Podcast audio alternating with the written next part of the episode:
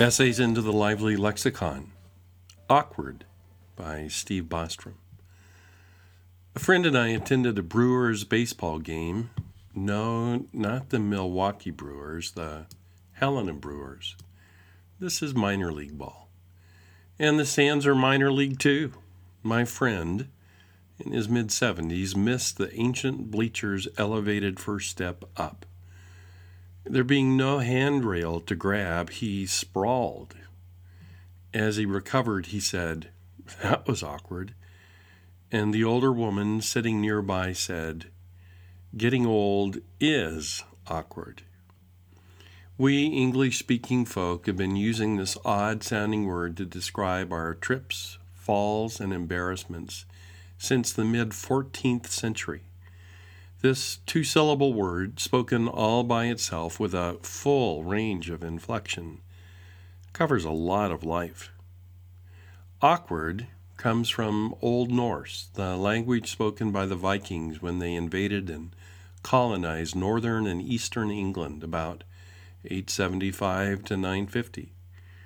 As the culture of the invaders and the settlers meshed, Awkward was a loan word that found frequent expression. Of course.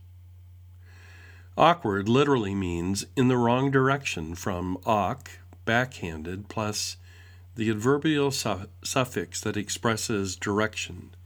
W E A R D, for example, toward, backward.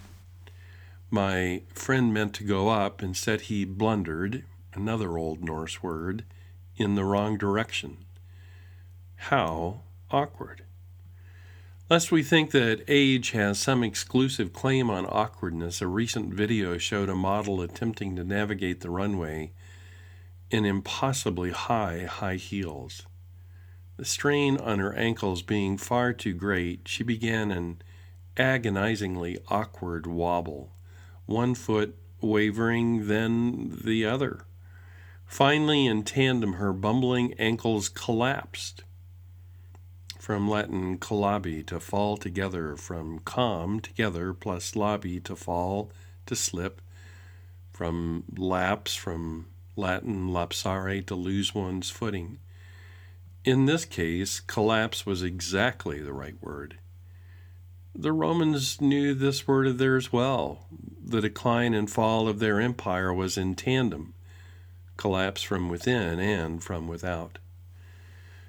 While we're still in the arena of awkwardness, consider this little known English word, gawky or gawkish. It means awkward, ungainly. Its earliest use is in 1724 from gawkhand, another way of saying left hand. And gawkhand may be a contraction of Gallic, that is, Gaulish hand from the Gauls, the French. The online etymological dictionary comments this derogatory slang could have originated during some period of strained Anglo French relations. That is most of recorded history. The French have given us their own word too, gaucher, tactless, from G A U C H E. Left originally, it meant awry from the Middle English G A U C H I R, which meant to turn aside, to swerve, from the Old French to trample, to reel, to walk clumsily. In a right handed world, to be left handed can be awkward, gawky, gauche. Apparently, one in eight is left handed. Losing the numbers game, lefties have been left behind and slandered linguistically. Righties are literally adroit from the French, a, which means according, and droit, to the right. Righties are dexterous from the Latin readiness, skillfulness, or prosperity from dexter skillful, or also right handed. The Latin suffix ter means the better direction. Meanwhile, lefties are described as maladroit from the French, literally in the wrong direction. Sinister from the Latin, sinister being left or on the left side, and this Latin word was used in the sense of unlucky, unfavorable. Flights of birds seen toward the left were regarded as a sign of coming misfortune. Dutch, Chinese, Portuguese, and Russian have disparaging connotations for lefties too. Ambidextrous also shows the bias of language. Instead of meaning skillful on both sides, it literally means right handed on both sides. It's like a baseball announcer saying, after striking out three batters this inning, we can see that our left handed pitcher is adroit. Awkward. The preference of language for rightness may partly derive from the era when people carried daggers. An open right hand showed you were not carrying a weapon, hence the practice of shaking hands with the right hand. And so we come to a story from the Bible. After Moses and Joshua had died, God periodically sent military leaders to help the Israelites. One was Ehud. He was a lefty from a tribe that had an unusual predominance of lefties. The meaning of his tribe's name, Benjamin, is literally son, that is, Ben, of my right hand, Jamin. What? This southpaw, Ehud, answered the call to take out obese Eglon, the leader of the tyrannical Moabites. Ehud got past security, the Bible says, with a double edged sword about a foot and a half long, which he strapped to his right thigh under his clothing. He gave Eglon the tax money and then asked for a private audience. Ehud told Eglon that he had a message from God for him. Alone with Eglon, Ehud reached with his left hand, drew the sword from his right thigh, and plunged it into the king's belly. The Bible says even the handle sank in after the blade and his bowels discharged. Ehud did not pull the sword out, and the fat closed in over it. Judges 3. Awkward. That's in the Bible?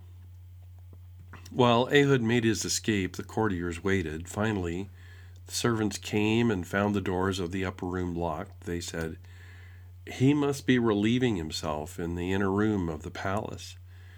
They waited to the point of embarrassment, but when he did not open the doors of the room, they took a key and unlocked them. There they saw their Lord fallen to the floor, dead. Again, Judges 3. After his escape, this lefty Ehud gathered an army, defeated the Moabites, and freed Israel. So, what do we take away? Although our cultures and our languages may despise a minority like lefties, God makes room for a lefty who's a genuine hero. Let's get past our cultural and linguistic biases and partner with God. Let's believe Him. As we do, we'll find that the last can become the first. David, the eighth son, like a left hander, one in eight, the one out mucking the sheep pen, is chosen and his seven outstanding older brothers are passed by. God's ways are not our ways. Lest we think that God's truth telling is diminished by a hero like David, in the genealogy of Jesus, the first chapter of the first gospel, we read, David was the father of Solomon, whose mother had been Uriah's wife. Adultery, murder, David. And this Jesus genealogy tells of Tamar, who as a widow was treated as a prostitute by her father in law. And here we read of Rahab the prostitute. Let's not forget, we are worse than we think we are. Awkward. But unexpectedly, Shazam, out of this pile of manure comes the lily of the valley. This is the genealogy of Jesus the Messiah, incorruptible. This bringer of grace and truth lives three decades, but He was impossibly awkward for the people of that era. They, in our place, hung him on the cross. He gave up his life on our behalf, with his left hand and his right hand affixed to that cursed cross. Still he spoke, Father, forgive them. They know not what they do. His resurrection shows he was impossibly awkward for the grave. And when Jesus sent the Spirit, even more surprises arise, like Paul, the Phi Beta Kappa Jew, a descendant of Benjamin. This Paul, a persecutor of the church, due to a profound spirit initiated transformation, Paul revels in the fact of being called apostle to the Gentiles, those he had formerly despised. Impossible? No. But it's like a right handed person becoming left handed and rejoicing. In Paul's letters, he refers to the Gentiles 53 times and to his beloved Israel only 24 times. Would we discover in the writings of a classical musician twice as many references to rock music as the music he initially loved? Would a Montana State University fan go to twice as many University of Montana games as MSU games? Hardly. Would a lifelong Republican hang out with Democrats twice as much as he did with Republicans? But Paul says, I, Paul, am the prisoner of Christ Jesus for the sake of you Gentiles. Ephesians 3 1. Paul loved these people.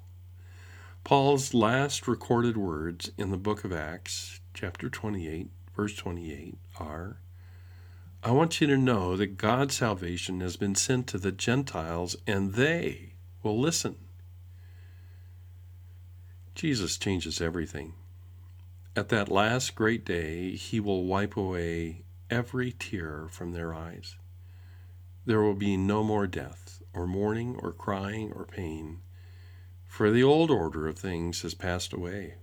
Revelation 21 4. And awkwardness will be no more. Sucking out some of the marrow nourishment from the bone words with you, I am Steve Boster.